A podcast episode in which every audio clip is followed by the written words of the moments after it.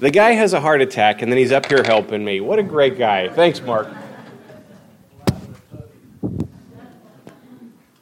I'm glad you're with us this morning, brother. So, the scripture says it's not good for man to be alone. Tom Frankie, would you and your bride mind standing up for us? These two got married last Saturday.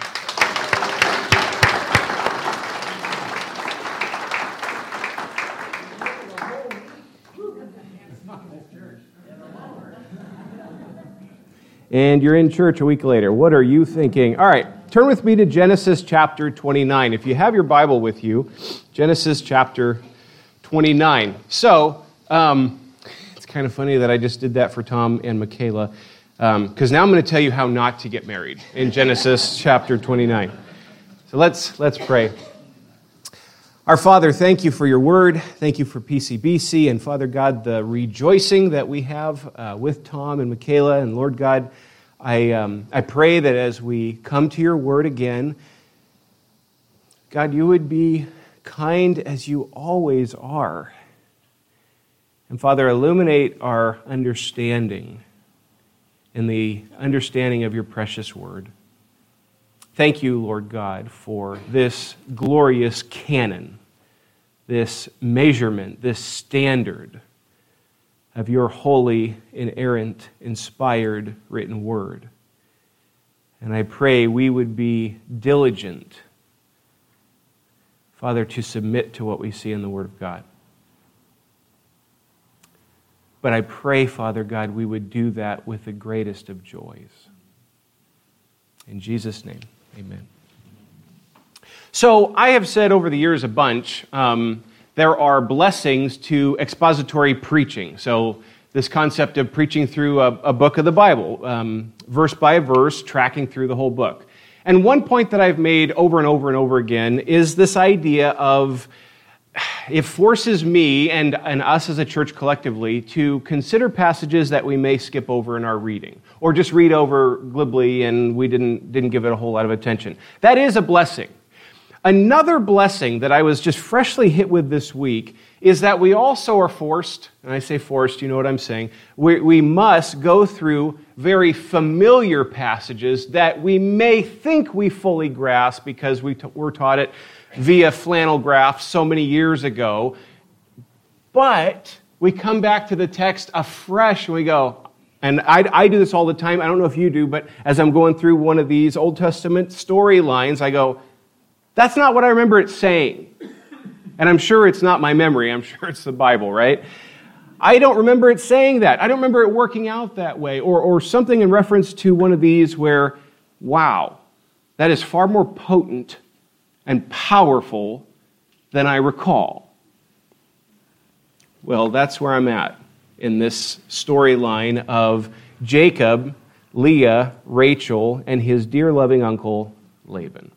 So, we're going to cover 30 verses this morning, and um, I pray that God will, will bless our study as we look afresh at a passage that probably is familiar to most of you perhaps familiar to all of you, and Lord willing, He'll give you a fresh glimpse of a very familiar storyline. 29, verse 1.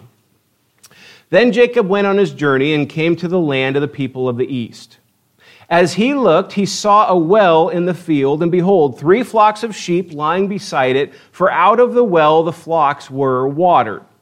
The stone on the well's mouth was large, and when all the flocks were gathered there, the shepherds would roll the stone from the mouth of the well and the water and water the sheep and put the stone back in its place over the mouth of the well. If you recall, remember Jacob is on a journey. Jacob is fleeing his brother Esau, but he's also on his way to find himself a bride. And in that traveling, as we saw the last time I was in this pulpit, was Jacob's promise from the Lord. Jacob, as the Lord came to Jacob and gave the specific promises, which were very much the Abrahamic covenant promises to Jacob, but also adding very personal promises to Jacob that I will be with you, I will take care of you until I have brought all this to fruition in you.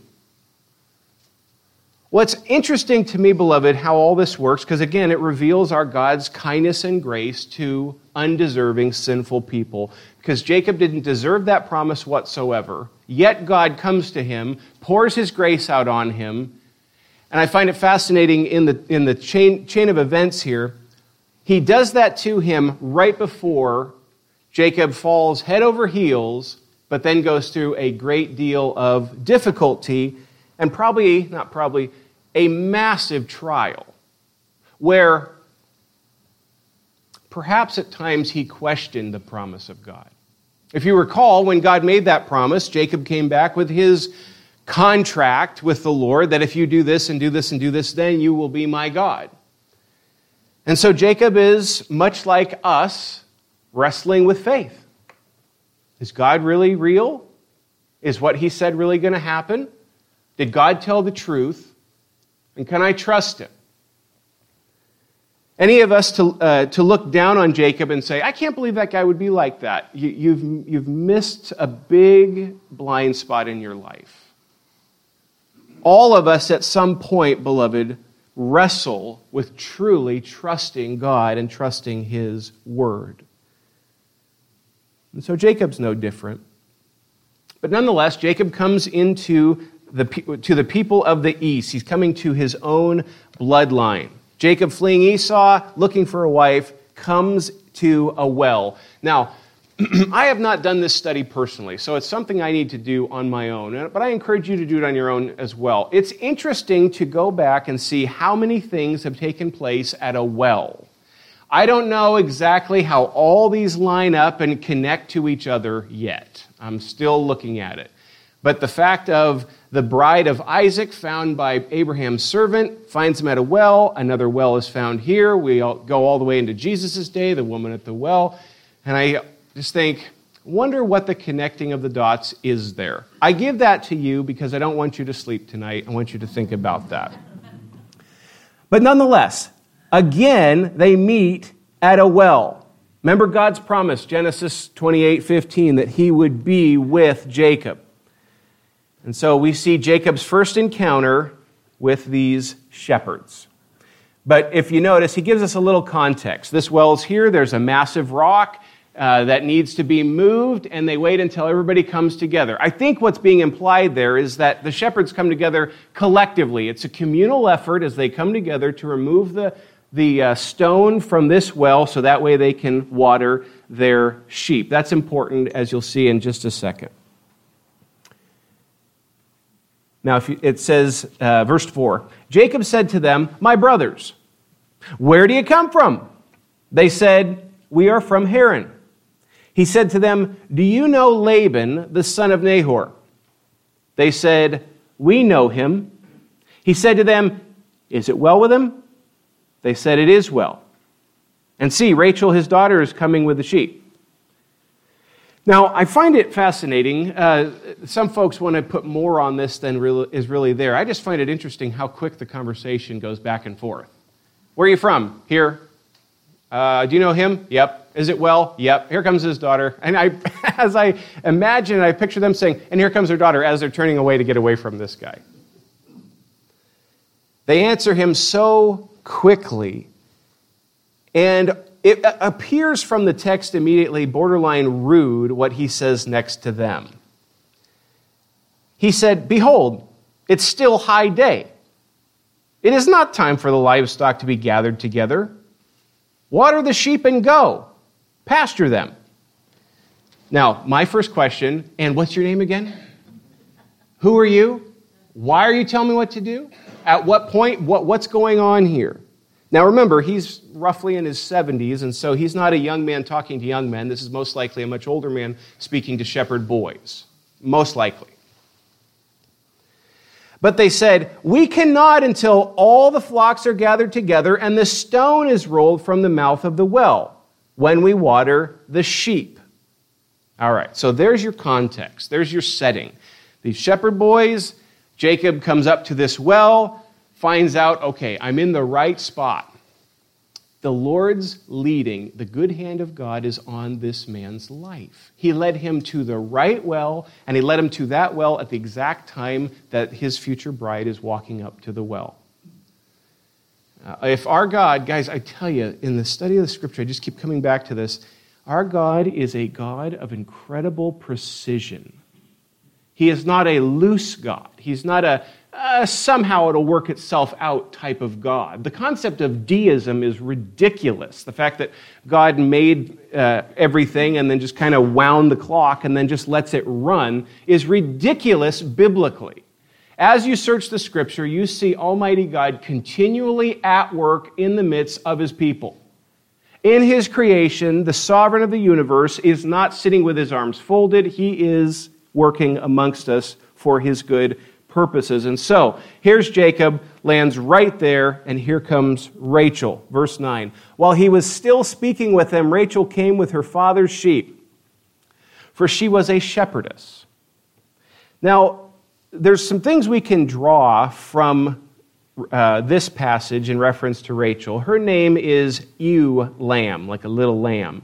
So there's a little play on words here. Here comes the little lamb with her little lambs and she's on her way, and she's also a shepherdess. You do not see that very regularly in, your, in, the, in the scriptures, where the daughter is the one caring for the sheep. So, what does this tell us? Well, we're going to be told in just a second that she's beautiful. Obviously, she's strong. Obviously, she's trustworthy. Dad gave her the keys to the sheep.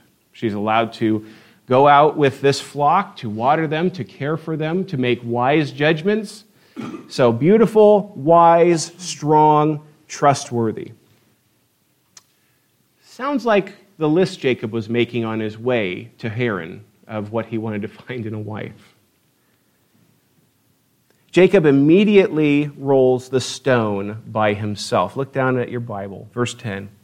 Now, as soon as Jacob saw Rachel, the daughter of Laban, his mother's brother, and the sheep of Laban, his mother's brother, Jacob came near and rolled the stone from the well's mouth and watered the flock of Laban, his mother's brother. Now, remember what this shepherd, shepherd voice told them. At a certain time, we all come together at this well, and this rock is removed. We all come together because it's very heavy, and we move it together collectively. So here's Jacob, and here comes this beautiful girl coming near him and it says he immediately ran over and grabs that rock and wrenched that thing all by himself with veins popping out of his forearms. Now, I don't know about you. I, I love the scripture because it is so clear and understands, God understands us so well, and his words shows that. Because we ask the question, what's this guy doing here? Well, um, two words came to my mind show and off. I believe that there is showing off slash courtesy. I believe there's a desire to meet this girl. He knows who she is. She doesn't know who he is. First impressions are everything. And so he wants to very much be there in the moment, showing a muscle. For some reason, the sleeves were torn off right before this happened. I don't know why. And as he moves that rock out of the way, then it says that he watered all the sheep as well. So not only was he strong and did this powerfully, but also very in a courteous way washed or watered all of these sheep. I'll tell you a quick story because it's kind of a funny story. It's not one that I like, but I'll share it with you anyways. Um, when Amber, before Amber and I were dating, we were just we were, we were good, very good friends. She's my best friend, and I was helping her move. And I'll never forget because it was utterly embarrassing. And we loaded a truck with all of her belongings, and the last thing on the truck was a washing machine. it was just her and I dropping it off at her mom's house, and I grabbed the washing machine, and she said, Here, let me help you. I said, I got it. and I bear hugged the washing machine and went like that, and then went like that, and then went like that. And it. parts fell off of it, and it, it just crashed on the Man, she was impressed. I, I got to tell you. Hey, it worked. So you tell me. Um, I think there, there was a desire in Jacob here to make a good impression. as we're going to see, this man is so excited to meet her. Um, he's weeping, as we'll see. And so, as he removes the rock on his own and begins to water these lambs, he is going to encounter the love of his life. Then, uh, look down at verse 11. Then Jacob kissed Rachel and wept aloud, and Jacob told Rachel that he was her father's kinsman and that he was Rebekah's son, and she ran and told her father.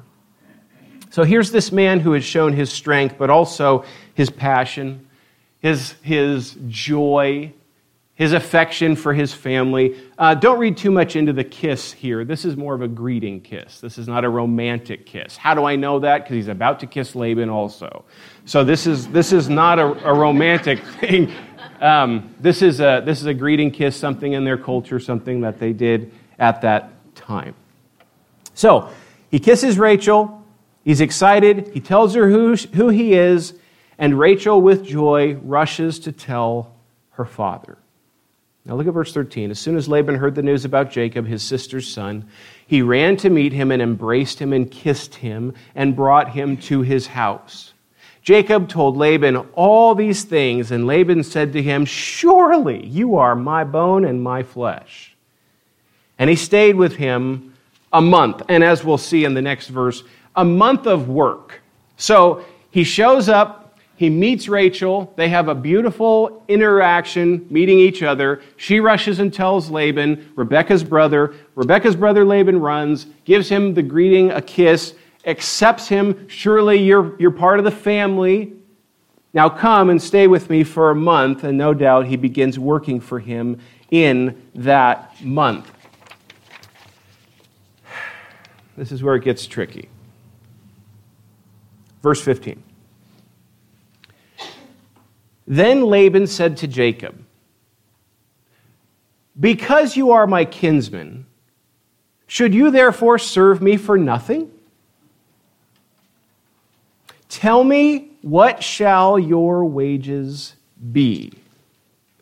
Now, I've never really had anybody work for me. I've never been a business owner of something of that nature. But for those of you who have, how regularly do you let the employee select their wages? Okay.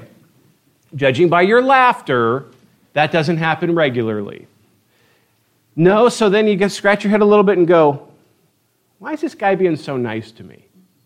I remember one time Amber and I bought a pickup truck, and um, it didn't work out the best financially, I'll just say that. But I was so impressed that the salesman became my best friend in the world for a half an hour. Because he had an, uh, an intention. And so I don't want to press something onto Laban here because I don't know in the line of the story, beloved, when Laban decided to scheme. I don't know if that was at the beginning. I don't know if that came later. I don't know the answer. I just happen to find it very odd that he goes, I think you should stay and work. How much do you want? Let me get a blank check for you, cousin, nephew. And so that way you can tell me uh, how much you want. Now, listen uh, what the response is. Verse 16. Now Laban had two daughters. The name of the older was Leah, and the name of the younger was Rachel. Leah's eyes were weak, but Rachel was beautiful in form and appearance. Jacob loved Rachel. Okay, so you've got, you've got two people here two daughters. You have the older, Leah, the younger, Rachel. Leah, it says her eyes were weak. Some folks think that this simply points to the fact that her eyes did not have the, the bright beauty that her sister's eyes had. It's another means of speaking about the attractiveness. Also, notice it doesn't say her eyes were weak and she was beautiful. No, no, no, no. The, the point is she was the lesser attractive of the two. Rachel, the text says with great clarity, was attractive and beautiful in form and in, in her beauty. And so there's two daughters here, one older, one younger. Now, Leah and Rachel, the older, the younger. There's something here that I don't want you to miss about a parallel in the text, okay? Just don't miss that. Leah, the older, Rachel the younger, Jacob has fallen head over heels for Rachel. We know that he's been there about a month. Who knows how much longer after that month? But within that time, no doubt there's family dinners, there's times of working together, there's times of talking. And this man is in love with Rachel. Verse 17 Leah's eyes were weak, but Rachel was beautiful in form and substance. Jacob loved Rachel, and he said, I will serve you seven years for your younger daughter, Rachel. This is a, called a marriage mortgage, where he is saying, For the next seven years, I will work hard for you. Remember, for a month, he's already worked. He's already shown his capabilities, already shown what he can do as a worker. And so Laban has said, You're my kinsman. You've worked hard. You tell me your wages for seven years. Now, this is overshooting quite a bit as far as what, what Jacob is um, committing to here, what is he is wanting to do here. For seven years, I will labor for the sake of having your daughter Rachel as my wife, because I am in love with her. The younger of the two is who I prefer. Laban said, verse 19, it's better that I give her to you than that I should give her to any other man. Stay with me. So Jacob served seven years for Rachel, and they seemed to him but a few days because of the love he had for her. Now, I want to take a stop real quick, a pause real quick here.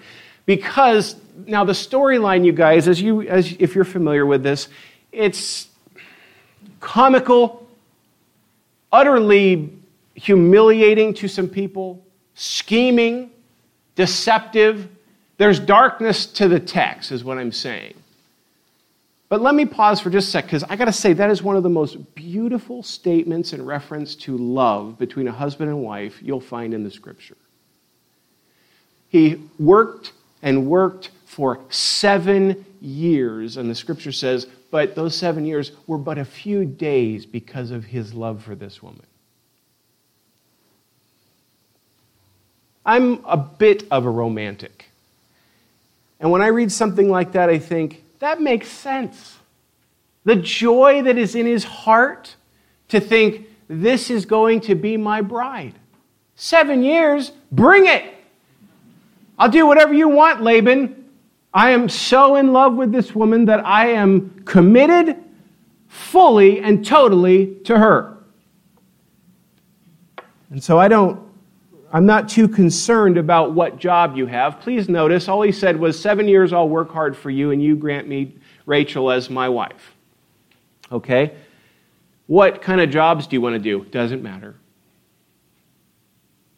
How much you want to work a day? Doesn't matter. It's just one of those verses that should probably be inscribed on a wedding invitation somewhere.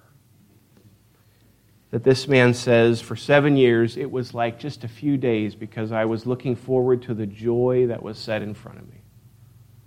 Much like, beloved, how the Lord Jesus Christ despised the shame, bearing the shame on the cross with the joy that was set before him, as we're told in Hebrews 12 that the Lord Jesus Christ, as he said, I will take that pain on the cross for the joy of receiving my bride. And that joy that was set before the Savior as he was punished, brutally spit on, and mocked, and slapped, and scourged, he, just, he took it and for the joy of receiving his bride and ultimately the glory of his Father, he received that punishment for the joy in front of him. And so I, I, see another picture here as I see Jacob saying, It's but a few days to labor for those seven years, as long as I'm ending with her.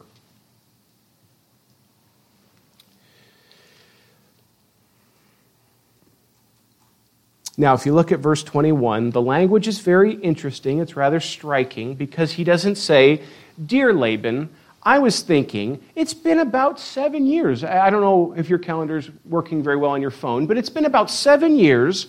And um, I was thinking, probably be about the right time for me to get married to Rachel, right? He, no, no, no. He doesn't, he, there's no courtesy here. The text says what it says. And what does it say? Then Jacob said to Laban, verse 21, Give me my wife, that I may go into her, for my time is completed. Now, some commentators spoke about this, and I'm, I'm undecided, to be perfectly honest with you. I'm not sure. They said that perhaps it's written this way because Laban was being slow to his part of the agreement. Now, that's possible, but that's reading quite a bit into simply the language here. But nonetheless, the language is rather striking for him to come and say, Give me my wife. Um, but regardless, the man has worked hard for seven years. It wouldn't strike me that crazy if he was getting a little impatient the last half year of work and was pretty excited. So he comes to Laban and says, I'm ready. Let me have my bride. So Laban gathered together all the people of the place and made a feast. Very common, a very common practice, a wedding feast, a large gathering of all the people come together. We're going to celebrate and rejoice in this marriage. But in the evening, he took his daughter Leah and brought her to Jacob. And he went into her. Laban gave his female servant Zilpah to his daughter Leah to be her servant. And in the morning, behold, it was Leah. And Jacob said to Laban, What is this you have done to me? Beloved, the, the irony of what just happened is astounding. And maybe you're not tracking, and you're right now you're going, what irony? Do you remember that guy that put the sheep's fur on his arms? Remember that guy? And he put on his brother's clothes. And he walked in with some food prepared by his mom that he took to his father. And his father said, Wow, that was fast. Where'd you get the food? The Lord gave me a successful hunt. Are you sure that you're Esau? I'm sure. It's me, Dad. And after he feasted, gave the blessing. And then Jacob walked out, and more, more than likely his mother was rejoicing that this worked.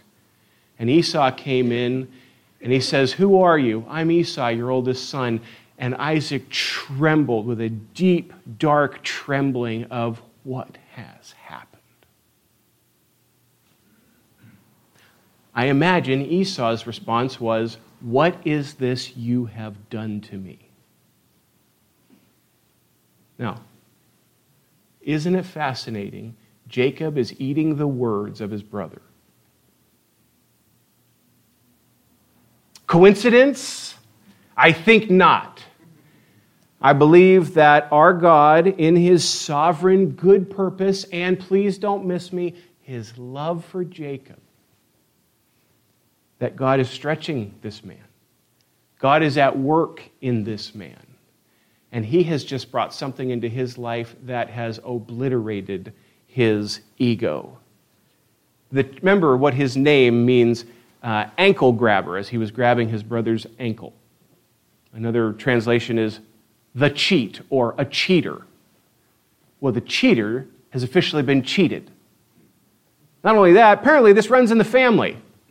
Rebecca was pretty good at swindling, Jacob was as well, but Uncle Laban, oh man, Uncle Laban, you should see him at the parties. This guy is a schemer and a half. And so Laban actually brings his daughter Leah and now I know guys that there's a ton of white space in our Bibles on, in reference to this one. For, for instance, where's Rachel? How, how, okay, this guy's been working for seven years among these two women and he didn't know it's Leah? Seriously? Why not? What's going on there? Some folks have said perhaps that she wore a veil.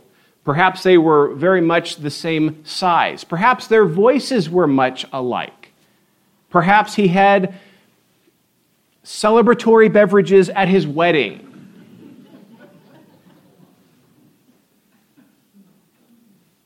But the scripture says he didn't know. So, where's Rachel? Is she being kept captive somewhere? Has she just been told by her father, Not you, Leah, go? And she obeyed? But then what about Leah? What's the answer for Leah? Did Leah also have a secret crush on this guy? Was she happy and clicked her heels to do what father had told her? Did she begrudge it? Was it devastating to go and do this, knowing what she was doing to her sister? All blank in my Bible. My curiosity is running like crazy this week studying this text because I'm like, man, ha, well, there's so many variables, right? But regardless, the scheming plan of Laban worked. And the next morning he woke up. It was not the love of his life. This is not what I agreed to. Laban, you, you dirty scoundrel, you did not give me the woman that I worked for. Perhaps he's angry at Leah. How could you do this to me? Where's Rachel? I mean, you can imagine, come on, guys, can't you imagine the indignation and the consternation as he wakes up and goes, What just happened? And perhaps, depending on where this man's thinking was in that moment, how is God in this? I got a distinct promise from the living God. I'm with you till I've brought all this to fruition. And now I'm in this place, not even by my own doing.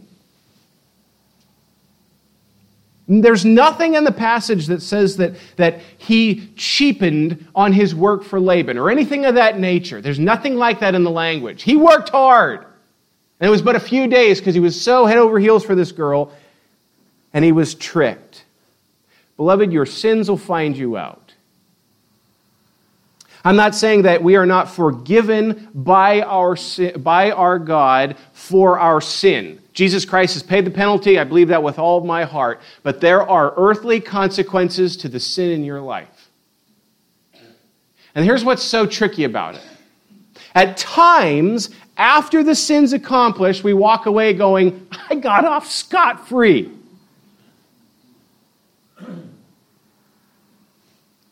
To which a wise older Christian would say, just wait. This will catch up. This will catch up with you. And to see the cheat cheated in such a way, and please also notice what Laban says to him, because he twists the knife just a bit.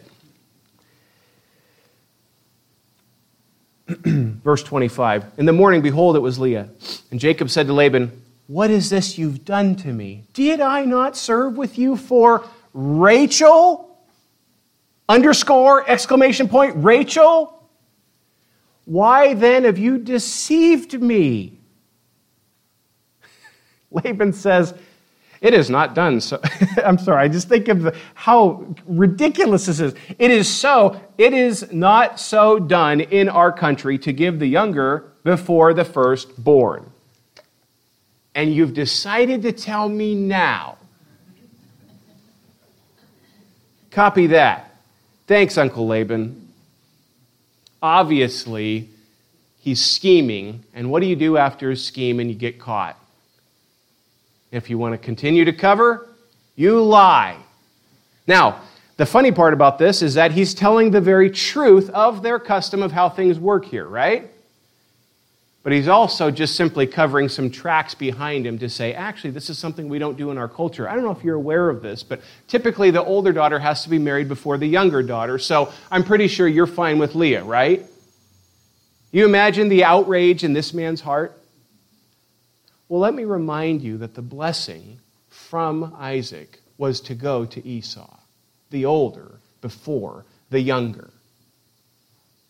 You see the dots connecting here and the irony of what this man is receiving by the hand of God through the scheming of his uncle. Your sins will find you out. Let me say this. Beloved, let us be oh so careful in how we conduct ourselves as disciples of Jesus Christ. This is why the Apostle Paul says, Shall we sin that grace may abound? And he says, May it never be. Though you are rescued by the Lord Jesus Christ, there are crazy, grave circumstances to your disobedience to his word. And you will endure those in this life. And God will use that for his good purposes in your life. There is a light at the end of the tunnel, and it's called God's sovereign love in your life. But why would you inflict pain upon yourself and upon those around you to willingly walk in disobedience to what you know to be true? The Lord will not, the Lord will not be mocked.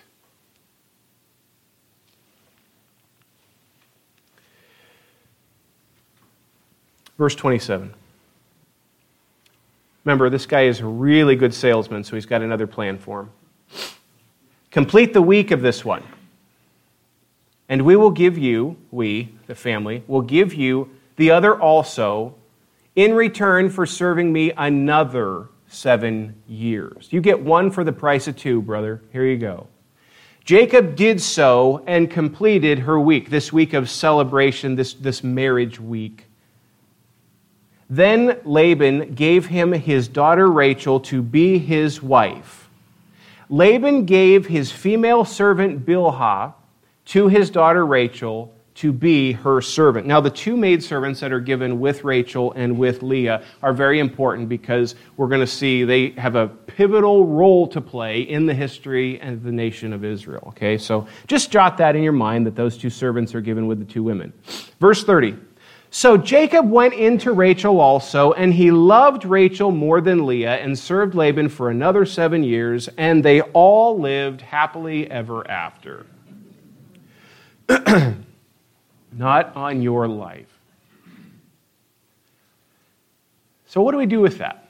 This is what's so fascinating, and this is what I have grown to love so deeply about preaching narratives in the scripture. Is that you can read that and go, Sounds like a messed up family. Maybe some of you are going, Sounds like my family. These things happen, things go awry. They don't work according to the great and glorious plan. So, what are you telling us, Dan, from preaching this very familiar story? When I say story, please don't ever give the connotation of that to something that's not true. It's just the word that I use, but I mean it as true history that happened with human beings on this planet when I say story. Let's say that real quick. Um, what does this mean for us? Well, here's, here's kind of where my, my mind continues to go in reference to preaching narrative. God is at work in absolutely everything in this. God is sovereignly at work in every single event. When you look at certain events in history where some particular particle or something got caught in some other thing, which triggered another thing, which triggered another thing, which triggered another thing, and it just keeps building up and building up and building up. Remember, the nail from the horse's shoe is lost, and the horse's shoe is lost, and then the horse is lost, and the rider's lost, and then the whole army is lost, and then the battle is lost, and then the war is lost. Don't for a second think that there's tiny little things that get out of God's attention. No, our God works with incredible precision. Let me boil it down to the very nails that entered the wrists or hands of the Lord Jesus. That exact nail was predetermined before the foundation of the world to be the one that would enter the flesh of the Son of God. Our God is a God of incredible precision. Let me read this definition. This is a definition of the term providence. This is from a pocket theological dictionary I've had for a number of years. What is providence? God's superintending activity over human actions and human history, bringing creation to its divinely determined goal. Just in case you didn't have coffee, God's superintending activity over human actions and human history, bringing creation to its divinely determined goal. You ever heard the phrase, well, the devil's in the details? You heard that before? Wrong. Dead wrong. Almighty God, the sovereign of the universe, is in the details. The Lord is the one who is at work in all those little fibers of how this world is working.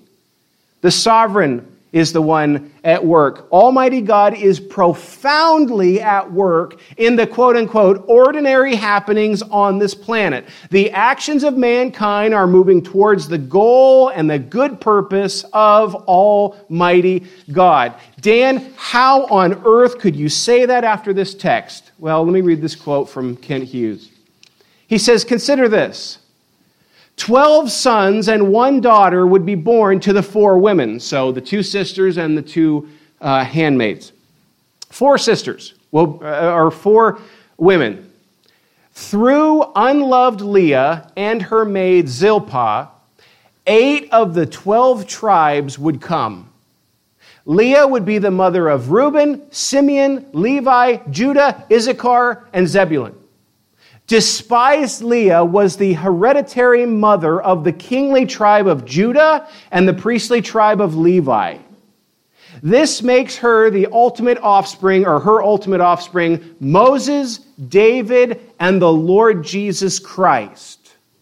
Indeed, God's work goes on and even thrives amidst human failure.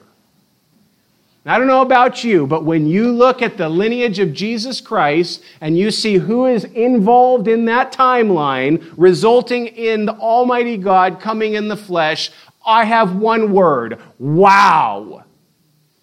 Wow. I lose my wallet often. I don't know where it is. My little pea brain, I can't remember that. Almighty God, throughout the entire human history, has planned this out. And this is the mystery, and I use that word with as best I can. I believe that's the right word. There's a mystery here where we say, So, God, was it right what they did? Was Laban doing good? No. Sin. Did it work according to your purpose? Completely. Absolutely. The sin of man is not out of the reach of the sovereign. Rather, it's harnessed to accomplish his good purpose. This is why we begin as Christians many of our statements with, but God providentially brought such and such into my life and wove it all together to result in this. So, I, I love you guys with all of my heart. I love this church with all of my heart. I pray for you. I think about you a, a, a lot, a whole lot. And I don't, I don't preach this out of, um, let me do a positive instead of a negative. I preach this out of love for you. Because I know you're suffering. Many of you are suffering this morning. You are suffering. Perhaps physical pain, emotional pain. I don't, I don't know all the ins and outs, but I know some of you are suffering. I've been here 11 years. I've watched some of you suffer intensely. And I would bet you're going to suffer intensely again. And so I know it seems a little interesting or a little silly maybe at times, but the reason I hit this so hard is I want you prepared for the storm. So when Jacob wakes up and he goes, I was lied to. It wasn't even my doing. This is none of my fault. The answer can be the sovereign of the universe has a glorious plan that will result eventually. Now, I'm just as human as you. I know that doesn't suffice in the moment, but let me just remind you it's true.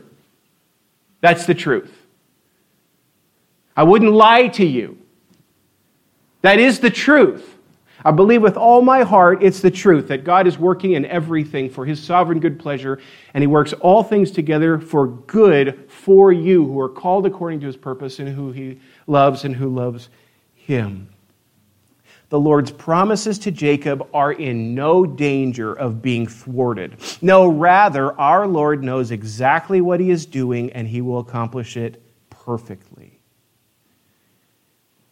So I got one question and then I'm going to pray. And this is what it kind of funnels to. Okay, so here's this whole message, and here's the points I've made, and it funnels down to this little drop. And here's the drop, okay? Do you trust him?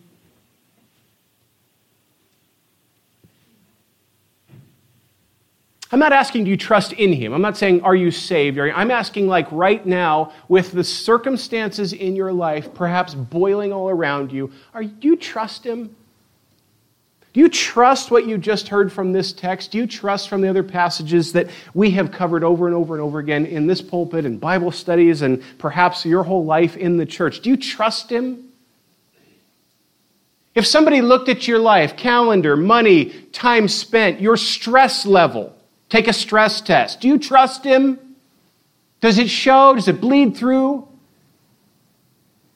Beloved, the longer I study the scripture, the more I see my distrust in God is insanity.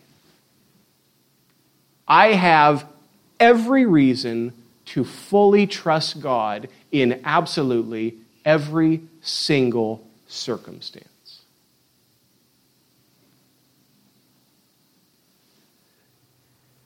The tough part is I'm periodically insane and I don't trust him. So, my church family, with all of my heart, I pray for Dan, I pray for Amber, I pray for my kids, I pray for you. God, please, I believe, but would you help my unbelief? Would you give me a greater faith, a greater true substance? Holding on to you that you're at work in everything for your good pleasure and for my eternal good. If God can harness the nasty scheming of Laban and this complete train wreck of a marriage to result in the glorious salvation of our souls in the coming Savior, beloved, may we look at the storms of life from that vantage point of the sovereign.